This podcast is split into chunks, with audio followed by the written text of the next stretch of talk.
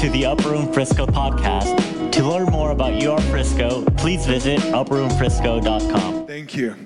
Man, I love your pastors. I do.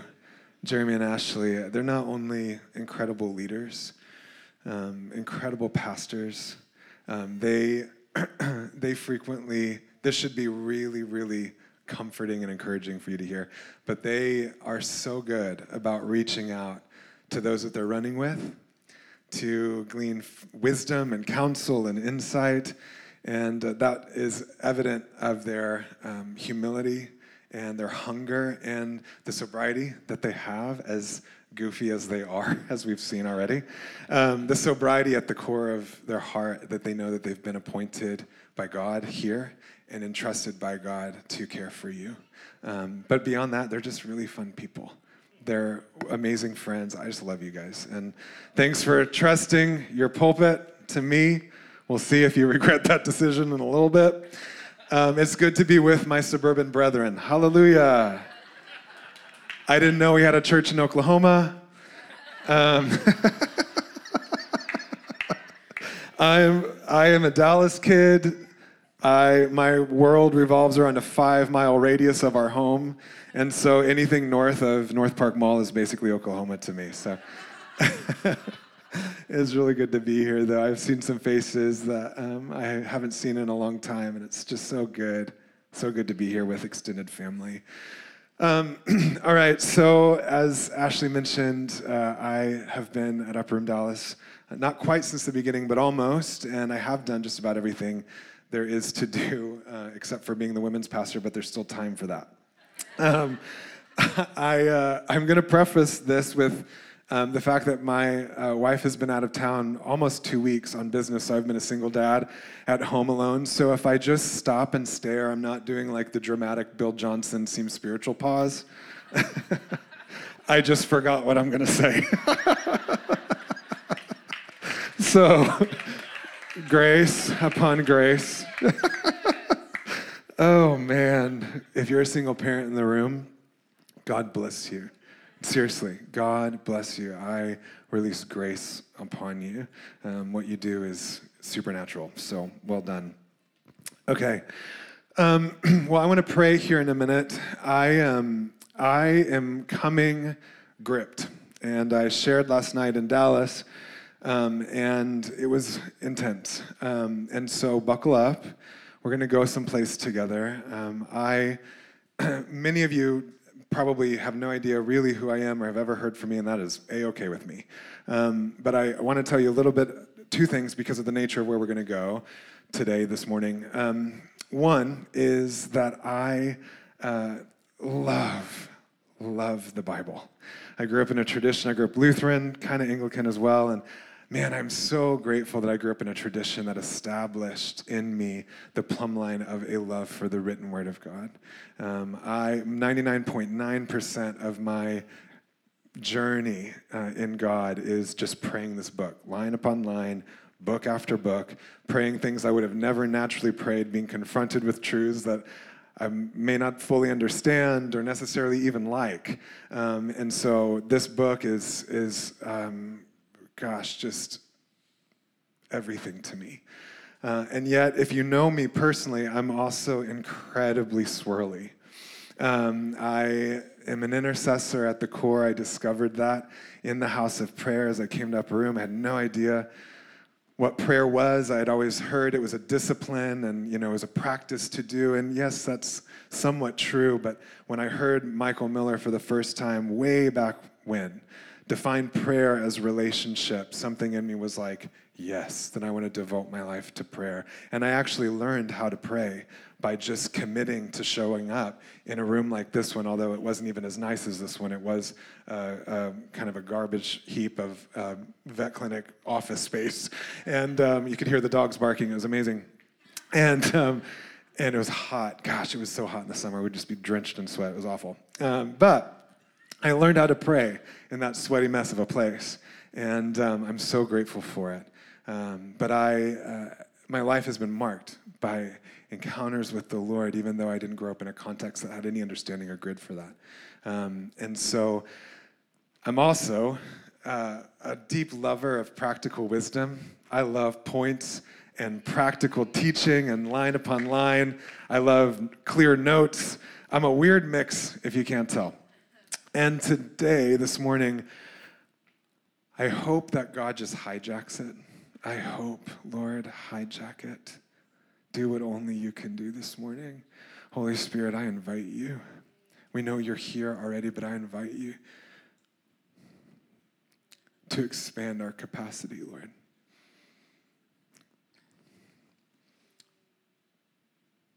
If your ministry is to reveal Jesus, then we ask you to disclose him to us even more than we've seen him already. Would you fill us so that we could apprehend together who he is in his glory, in his majesty? Open our eyes, Lord. I ask you, God, for grace to be released on me, to be sensitive to your leadership, Lord, the nuance of what you want to do this morning. But Lord, would you also release grace on everyone in the room to receive from you all that you intend to impart into them.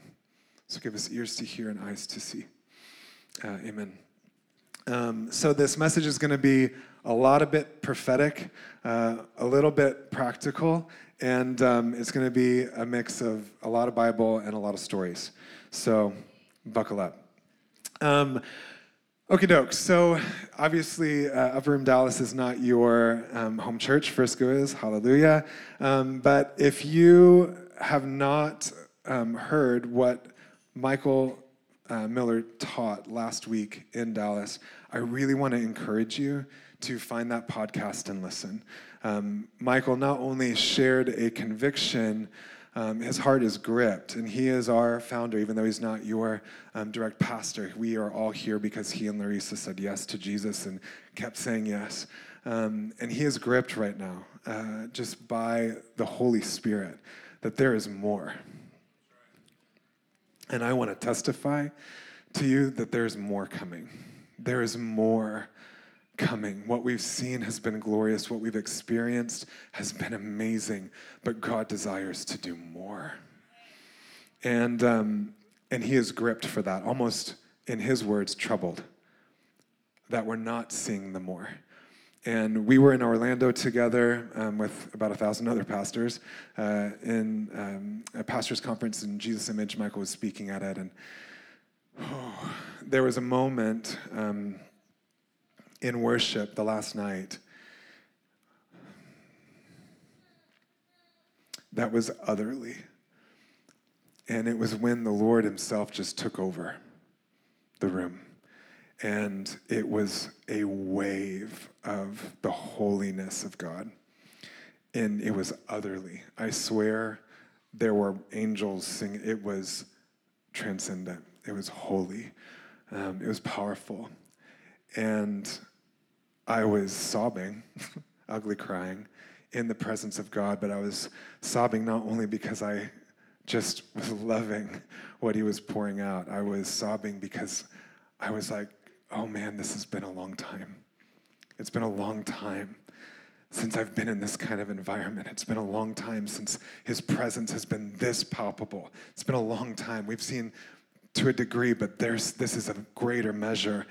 And I was like, oh, there's more. There's more. And so Michael not only shared his heart, but I believe last week he shared as a prophetic herald that what he's being gripped by is not just for Upper Room Dallas. It's something that the Lord is doing and preparing and calling his church, capital C, to. Um, because right now, the move of the Spirit is being hijacked a little bit. um, is it will you just give me permission to speak freely? I know you don't know me. My heart is big. They trust me, so you can trust me.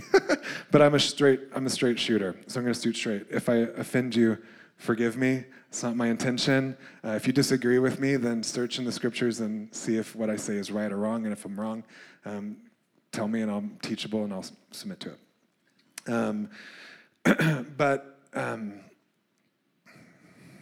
See, there we go. I just forgot what I was going to say. have not slept in a week. Um, but I, uh, yeah, it's a prophetic, um, he's a prophetic herald. The Lord is positioning his church, and in some ways, the form of spirit led worship, right? Spontaneous worship, the presence being central to a meeting, is starting to get mimicked. It's getting capitalized, it's getting exploited. And it's the form without the substance, without the power. And that worries me because if you're exposing to a degree the form without the substance, to me, this is the preparation for a great falling away. Because you're you're around something but not in something and that's not good that's not good. You're not stabilized. You're not tethered to something or someone rather. Um, and so i believe wholeheartedly that we're in a divine season, and I don't know how long we're going to be here, but I have this gut feeling that it's sooner than we think. Of preparation.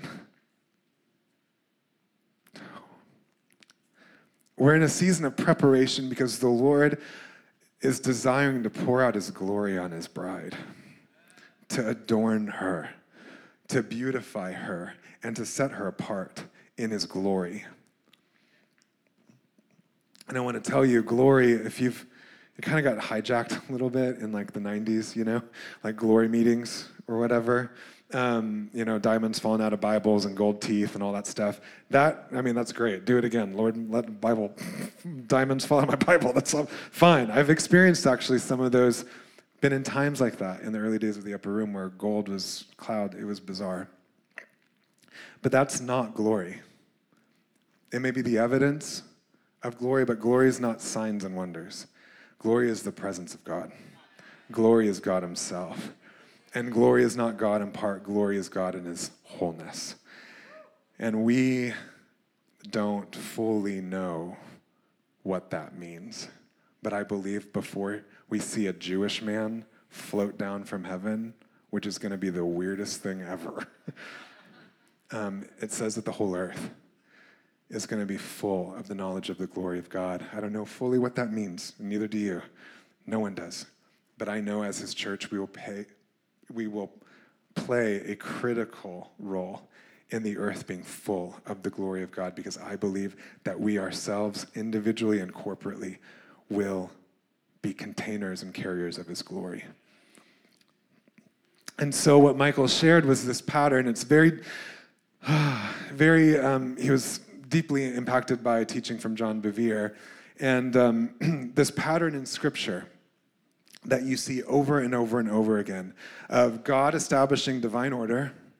And once divine order is in place, uh, he then fills what's been ordered with himself, with glory. And then, as glory fills and rests, he judges disorder, if there is any that exists. And you see this over and over and over again. So it starts in the garden where seven days, we know the story, divine order in the cosmos, the earth was void and chaotic, and he brought order. At the sixth day, he made the kind of chief creation of man and woman. And it says he, in Hebrew, atard them or clothed them with glory. Um, Michael mentioned that uh, Adam and Eve um, their little skin was the glory of God. It's how they didn't know that they were naked because they were like shining flashlights of human beings. He crowned them with glory, and then we know, of course, what happens. They make the big boo boo that we're all now living in the effects of, thanks Adam and Eve. Um, and so judgment came. But we see, even in the judgments of God, glimmers of mercy. And we see hints to the covenant of redemption. Thank goodness that even in his judgment, he does not cease ever to be merciful. Oof, that's a big one, but a glorious one. Uh, we see in the tabernacle when he gives divine instruction to Moses how to build the tabernacle and how to prepare and offer sacrifices to the Lord and pleasing worship. Uh, and the glory fills the temple, and all the priests cry, Glory!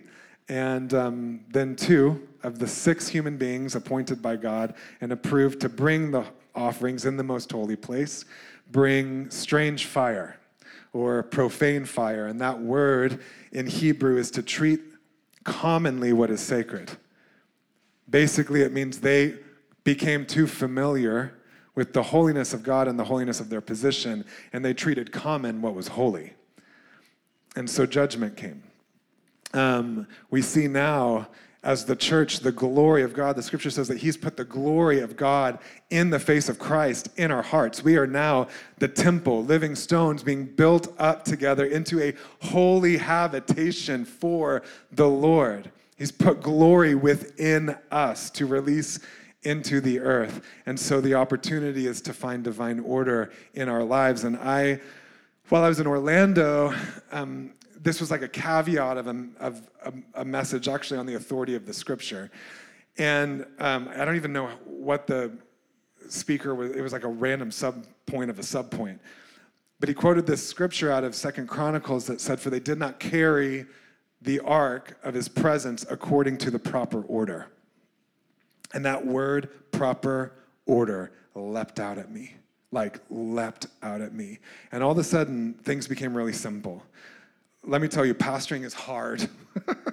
it's like the third, I found it's like the third most stressful job, according to, I don't know, Forbes or somebody, I don't know. I don't know if that's necessarily true, but it probably is. It's a tough job, and it requires so much wisdom and discernment and grace to do well. And um, so I'm constantly confronted with problems, I'm constantly confronted with mess, um, and asking God, like, what do I do about this and what's, what's that? And all of a sudden, this phrase, proper order, it, it simplified everything for me. And was like, oh my gosh, God has a proper order for everything. He has a proper order for your investments for your finances, for your marriage, for your parenting, a proper order for our meetings, a proper order for our days, our years, our times with Him, and our times together. There's not an aspect of our life that God does not have a proper divine order for. And that is exciting because all we have to do is simply come to Him and seek His proper order. But in order to do that, what do we need? We need wisdom. You need divine wisdom in order to understand and apply divine order. And what is the, the beginning of wisdom? It's the fear of the Lord. And so as I sought him, I'm like, man, it's the simple question, Lord, what is your proper order? And I was like, oh wait, I don't I don't know fully. And there's things that I'm confronted with that the book doesn't necessarily speak directly to. So how does one find and discover and apply divine order. And the Lord said it begins with the fear of the Lord. And so today we're going to talk about the fear of God. And it's no consequence that um, during worship we went to that place of deliverance from fear. Because if you have any fear or afraid of something in life, it is the fear of God that will purify and prune that thing off of your life. Um, um, this May, come off heavy. And I'm fine with that, actually. I'm totally okay with that. Um, the Lord told me once, uh, you know, the outpouring in Toronto. There was an outpouring in the early 90s in Toronto. It actually was all over the world. It started in Argentina and then went up to Toronto. And whether you know it or not, we've all benefited from what God did um, in Toronto and what He outpoured. And really, what it was was um, a revival around specifically the spirit of sonship and the revelation of um, the Father heart of God, his unconditional love. And it was marked with these this presence of just drunken joy and new wine and um, just um, people getting liberated from religion and liberated into delight, the delight of God and um, the delight in God. And um, it was glorious. And I love the wine. I love the wine. But the Lord spoke to me early on after an encounter that wrecked me, and I may get into that later. We'll see. Um, he spoke to me once, and um, he said, uh, Kevin, I'm, I've called you to be one of many voices who will stand to prepare the bride who drank the wine to also stand in the fire. And when we encounter God in a specific way and we're very rooted in a specific revelation of who He is, it can be challenging to be confronted with an aspect of Him that seems different. It seems contrary, though He is one. um, it can be hard to recognize him in ways that we're not familiar with him in. If it's hard to recognize him, it's hard to receive him. And if we can't receive him, we can't worship him. And so um, I stand as one who, I know this is a, a wine crowd. Y'all are wine people. Um, and that's wonderful. I'm a wine guy too. um, but I'm standing as one who wants to extend um, an invitation uh, to also prepare to stand in the fire because I believe that the next outpouring um, is going to be one of fire. There's a wave coming. There's a wave coming of fire. And it's going to purify and prune everyone who's willing to receive him as he comes, but we must receive him. And we have an opportunity to order our lives and our communities in preparation for that outpouring, but it is coming. The earth will be baptized in fire. Okay, so before I go into some of this stuff, I want to define some terms because, like, terms like glory and all this stuff, it's like we say them, we sing them, but sometimes it's like, what does that mean? And so I want to offer, I just want to present to you some definitions, take them or leave them. But the unique thing to me about God and what makes him completely different than any other being that's out there is that he is one. He's singular. You know, he's three in one, but he is one. He told Israel, Israel, the Lord your God is one. Go with me here for a minute. This might be a little heady and theological, but go with me. We can't even grasp what that fully means that God, in his perfection, in his holiness, which I define as wholeness, lacking nothing, deviating in no way, in no way diminishing, constantly overflowing, full and complete in oneself. He is holy, he is whole, he is one. He is the perfect expression of the whole of who he is at all times, in all ways, forever. God, who lives in inapproachable light, the creator and sustainer of the universe, is the perfect display and expression of justice and grace and mercy and wrath and love and joy at all times forever. Now, we aren't like that, right? We're not like that. We're composed of pieces. We have a divine um, design you know, an eternal calling, which is irrevocable, praise God. But we also have personalities that are fragmented, pieces that we've picked up from our environments and our culture and our upbringing and our traumas. We're comprised of parts. We're limited to expressing linearly in time. We're limited in feeling a predominant emotion at any one time. This makes much of the incarnation to me. That God in the flesh was fully God, but it was God empty because it says in Colossians 2 that he emptied himself, becoming nothing. He left glory, the glory of wholeness, of oneness, to be found in the, in the form of a servant. And for the first time ever, God in the flesh was bound by time, moving linearly. He was bound by feeling one predominant emotion at a time, bound by thinking successively, like success, successfully? No, successively? Yes, there it is. Thank you, Jesus.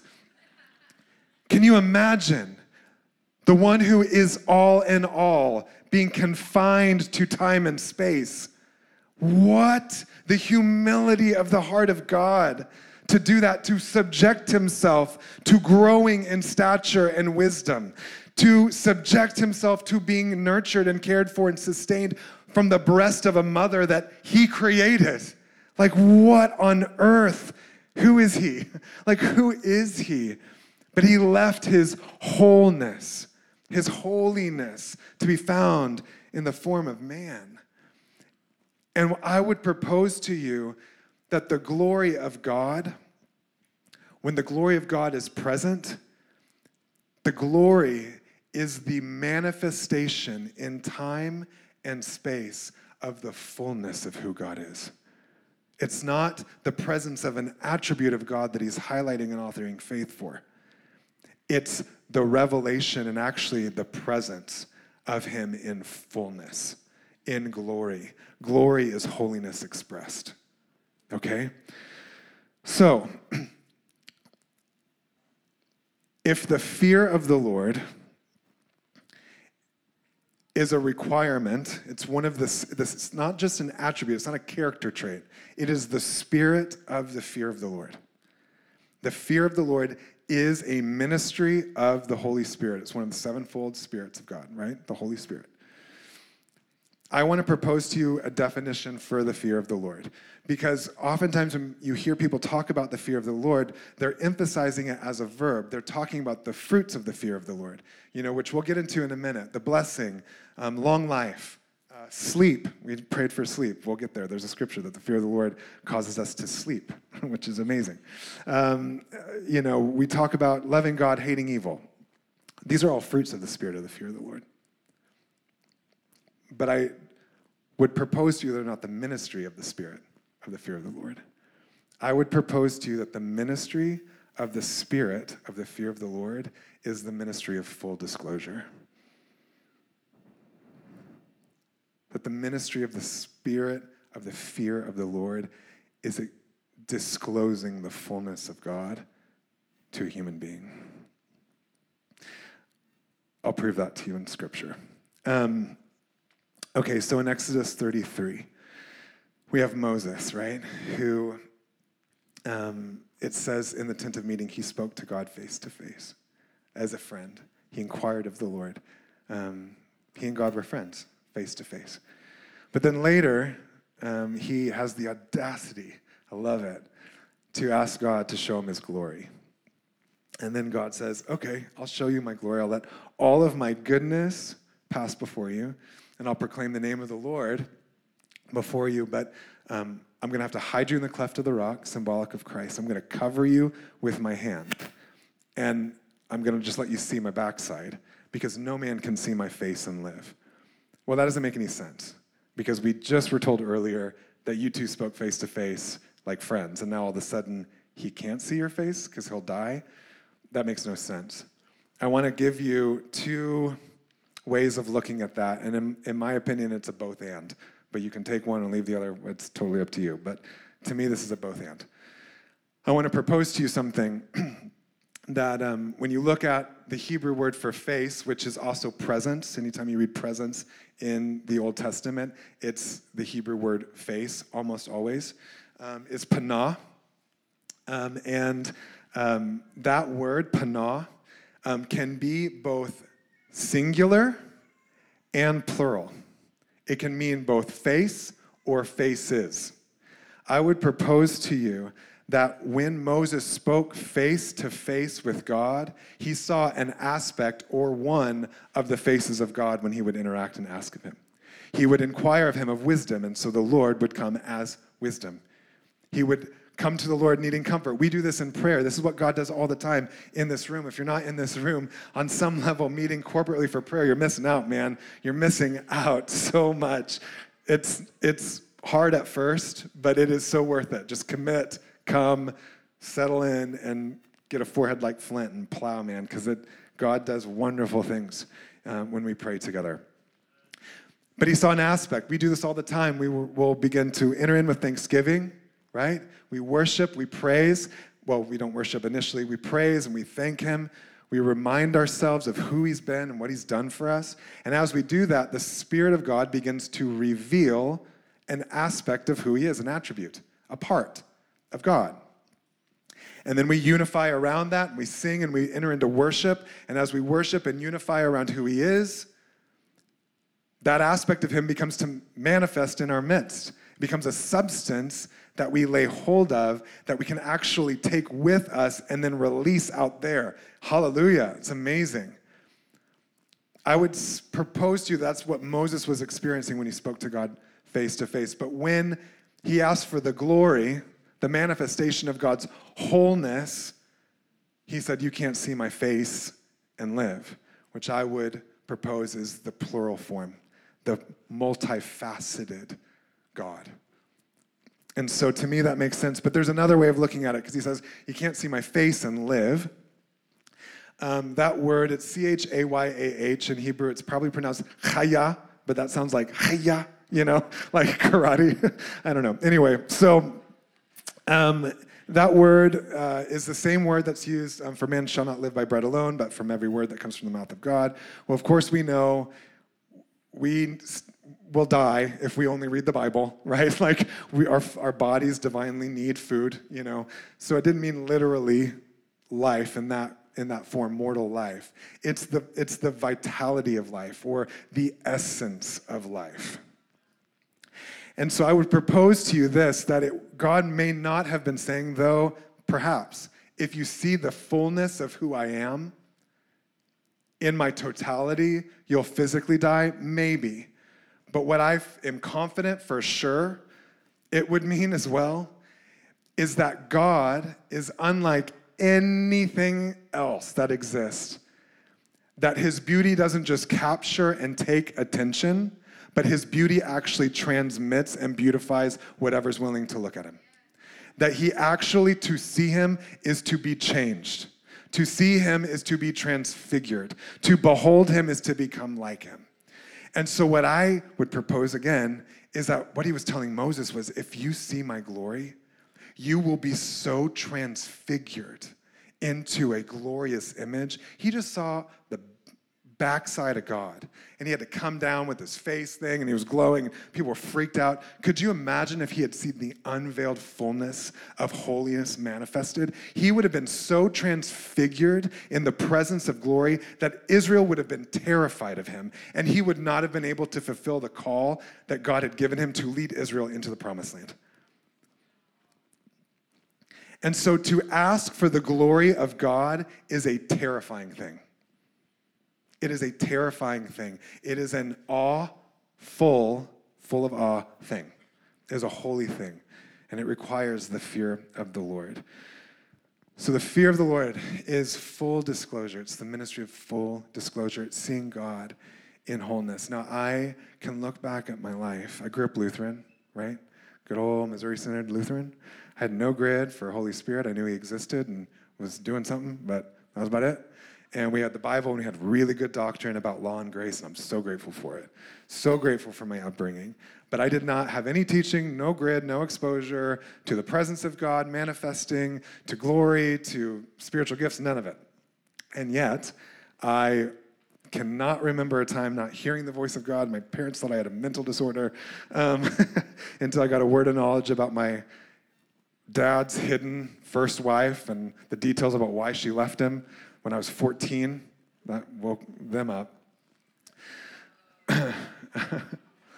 anyway, praying and weeping for my dad's salvation. And anyway, and um, but I had always encountered the Lord. I just don't remember a time. And it's funny, the song we were singing, "You Reign Above It All." Maybe we can end on that song again. But um, I was taken back and to the very first encounter I had with the Lord, which was a f- encounter in the spirit of the fear of the Lord.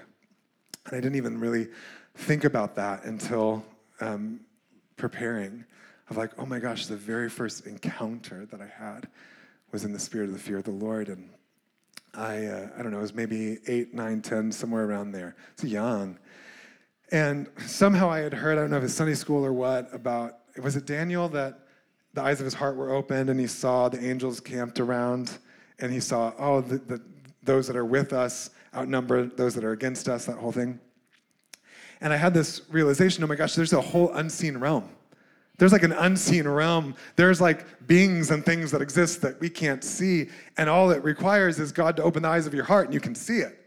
And I want to see God and I want to see the angels. I want to see where He is. And if it's just as simple as asking Him, open the eyes of my heart, then I'm going to ask him, you know, like childlike simplicity and faith.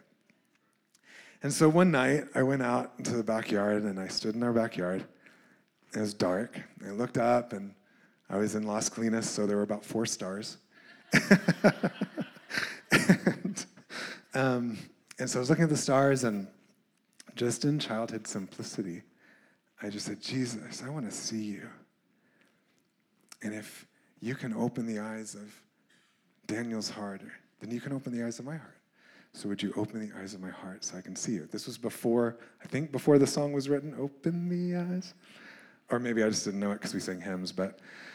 Um,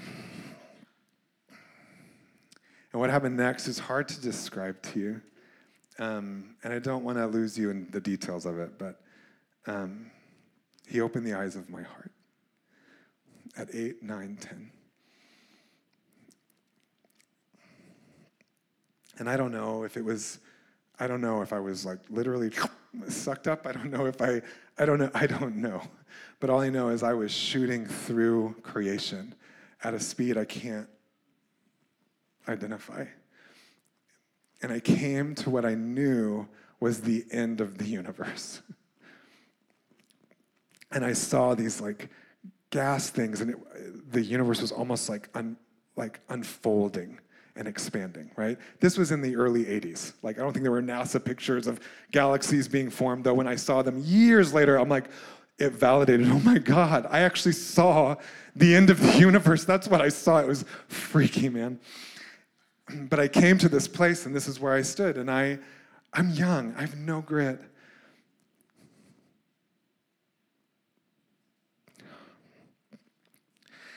And I didn't see the Lord, but I heard his voice. And it was terrifying in its authority. And it was like this, I mean, just, it was like a 747 taking off. Like, what does the scripture say? His voice is like the sound of many waters. Like a waterfall, like Niagara Falls times a bajillion. And I heard this voice. Couldn't tell where it was coming from. It seemed to come from everywhere. And what he said made no sense to me at the time, makes perfect sense to me now. And what I heard him say was, I am the one seated beyond the veil, and all that's seen is held in the palm of my hand. I am he who's seated beyond the veil, and all that's seen I hold in the palm of my hand. And bam, I was back in my backyard. And I couldn't make sense of that encounter. I had no grid, the veil had no language, but what happened to me in the spirit of the fear of the Lord was something was carved out in me where I just knew that He was God, He was sovereign, He was providential, and He was massive. There was a confidence, there was a hunger, there was a desire at 8, 9, 10 where I would kneel in my room and I wasn't allowed to play with matches, so I'd have my parents light a candle because that's what they did in church, and that's all I knew. And I had a rabbit skin and my Precious Moments Bible open with the gold leaf, and I didn't know what to do. It's real. I had a gold cross necklace that I drape across. I was like trying to mimic what I saw in church, you know, like asked for a robe once. Like I did, I was just yearning to connect with the one who had taken me right to the end, right to where on the other side he stood. And the sovereignty, the majesty, the grandeur of God has always been something that is at the very core of who I am. Why? Because of that experience, because of the impartation in the spirit of the fear of the Lord. And so when we sing that song, You reign above it all, you reign above it all, above the universe, I'm like, oh my God, it's true. You reign. You're beyond the veil, and all that's seen is in the palm of your hands. How glorious are you? Um, so, the spirit of the fear of the Lord. It's important to know how do we. Um, oh gosh, it's already 11:50. Dear Lord, help me, Jesus. How do we? How do we pursue the spirit of the fear of the Lord? Um, Proverbs 2 tells us and it's really simple. Praise God, as most things are in the in the kingdom. Um, Proverbs 2, starting in verse 1, says, My son, if you receive my words and treasure up my commandments within you, making your ear attentive to wisdom and inclining your heart to understanding, here it is. Yes, if you call out for insight, if you raise your voice for understanding, if you seek it like silver and search for it as hidden treasure, then you will understand the fear of the Lord and find the knowledge of God. How do we encounter the spirit of the fear of the Lord? We ask and we seek, we pray. And this is good news because we are a house of prayer, right? Ephesians 3 18 um, like I said, I pray the Bible. I just pray line upon line. That's just, I don't know where I'd be without that, to be honest with you. It's kept me um, fervent in and out of season and all sorts of stuff. Um, but uh, I prayed through the book of Ephesians almost for an entire year. I just couldn't get out of it. And I prayed it more times than I could even recall. And I love Ephesians 3 when it says um, that you, together with all the saints, would apprehend um, the love of Christ, that you would um, experience the love of Christ that transcends intellect or knowledge, you know.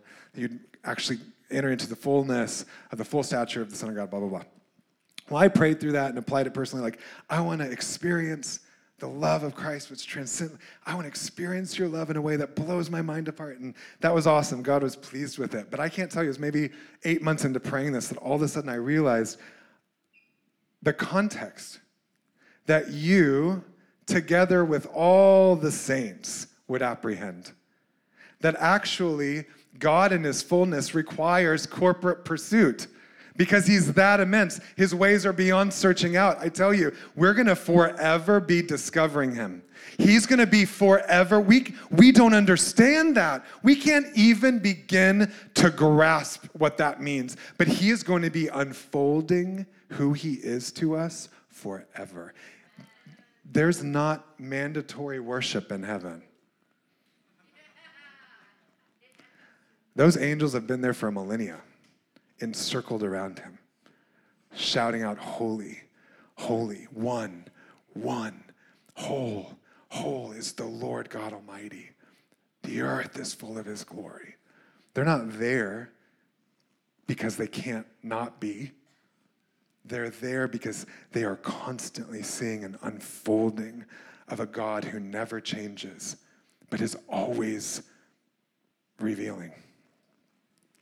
We can't understand. But it makes me excited because if you're if you're bored with God, then it's because you're not worshiping God. You don't see God. If you're bored with God, you've created him in your image. He looks too much like you. He thinks too much like you. He shares too many of your opinions. God is inexhaustible. He is different. He is not like you. He is not like me. He is utterly and eternal. He's the most fascinating, glorious, beautiful.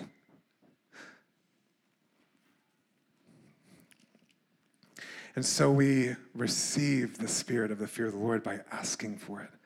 And if there's any hope that I have for you today, it's that something about what's shared here provokes you to get real tenacious about asking and to continue asking, to seek and to continue seeking, because we need the spirit of the fear of the Lord in this day. You know, oftentimes the spirit of the fear of the Lord or fear of the Lord is um, reverent, you know, reverence towards God, which is absolutely true. But we live in such an irreverent culture that we struggle to really know what reverence is. But I would propose to you that when we encounter God in the fear of the Lord, it, it is terrifying. And I'll share in a minute an experience. It is terrifying because we are imperfect. We're declared holy and we're becoming holy, right? we we have the Spirit of God, which is perfect within us, but we are on a sanctifying journey. We are growing up into the full stature, but we have never, ever seen full perfection. It is beyond us. The most beautiful scene, the most intimate, amazing moment with your spouse, the most whatever, you name it, can't even compare to perfection. We have no grid. And so to stand before God, who is perfect, is terrifying. It is terrifying because we have no spot in our brain to put it. It blows apart everything. and it's holy and beautiful, terrifying. If, if in the scripture, men and women, even in, in the new covenant, encounter an angel, which is a created thing, it's just another created thing. An angel's like a tree, we just don't see them all the time, right? It's, it's just, they're created things.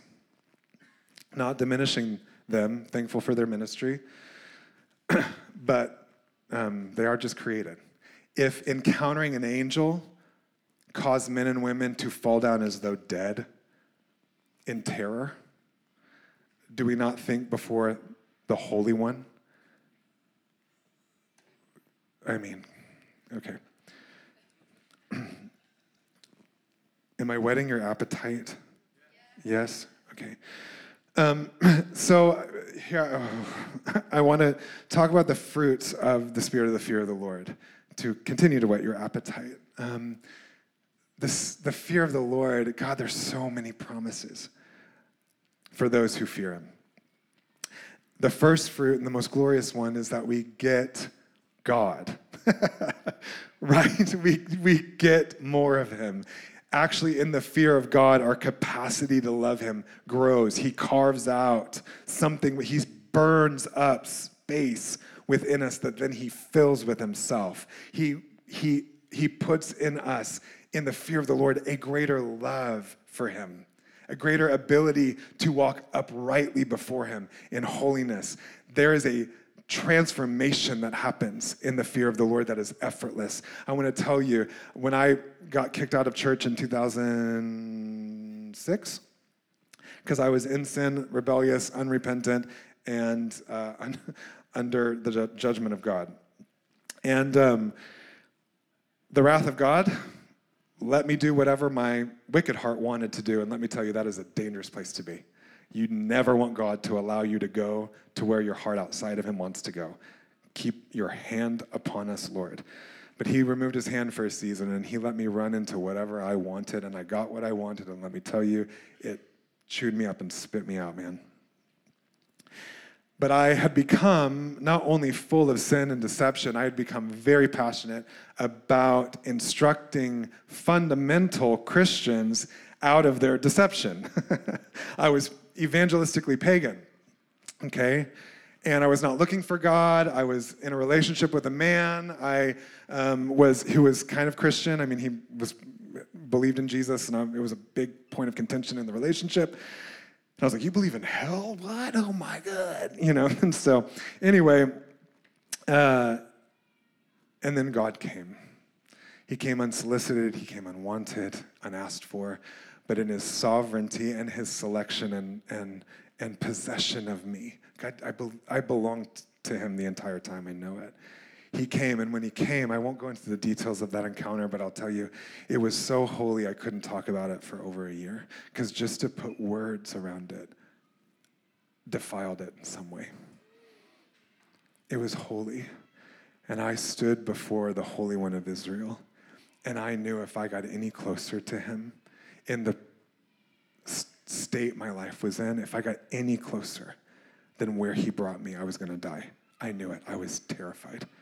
And when he, it was, I saw the door in heaven. The door was Jesus himself. And it was open just this much, just this much. And I believe it was the mercy of Jesus to allow just enough of the radiance of God to hit me so as to not kill me. but to transform me. And when that happened, you know, babies, their reflex, when they get scared, little babies, they just go, you know, you know that. That's exactly what it was like. And as the radiance of God's glory in His holiness rushed towards me, my arms shot straight into the sky instant, ancient reflex. And I screamed in a way that I, I don't think I can reproduce. I didn't sound like a human being, I sounded like a dying animal.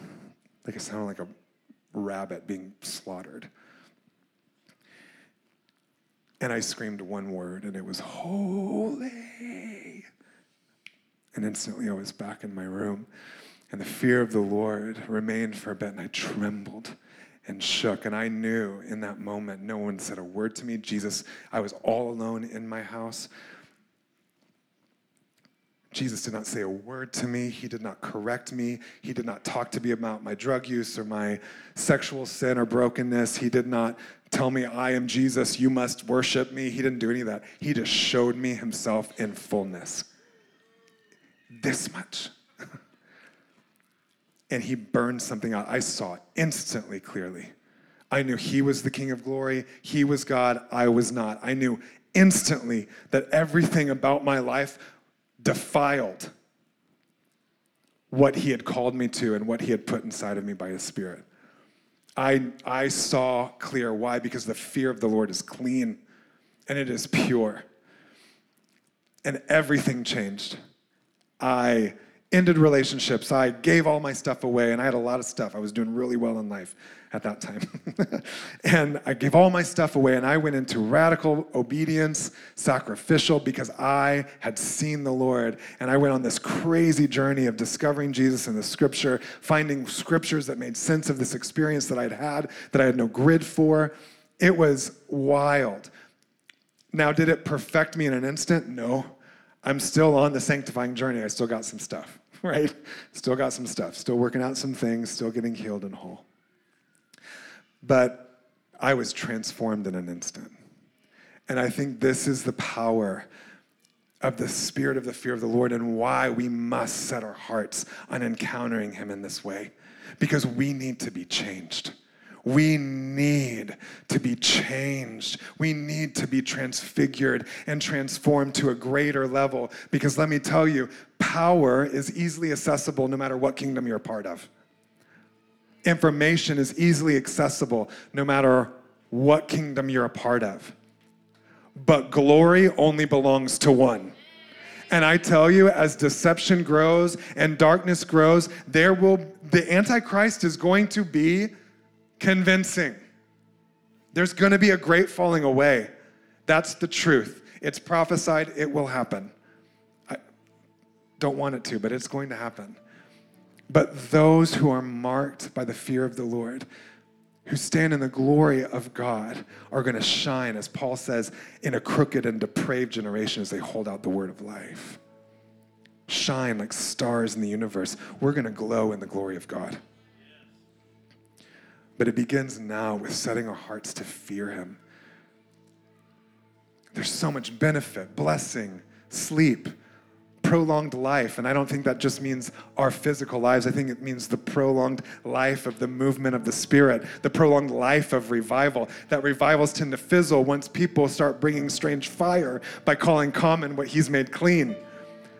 By treating commonly what is holy, by getting so familiar with His presence that they take it for granted and start like the book of Malachi says, bringing lame offerings and blind sheep. And we do that figuratively sometimes.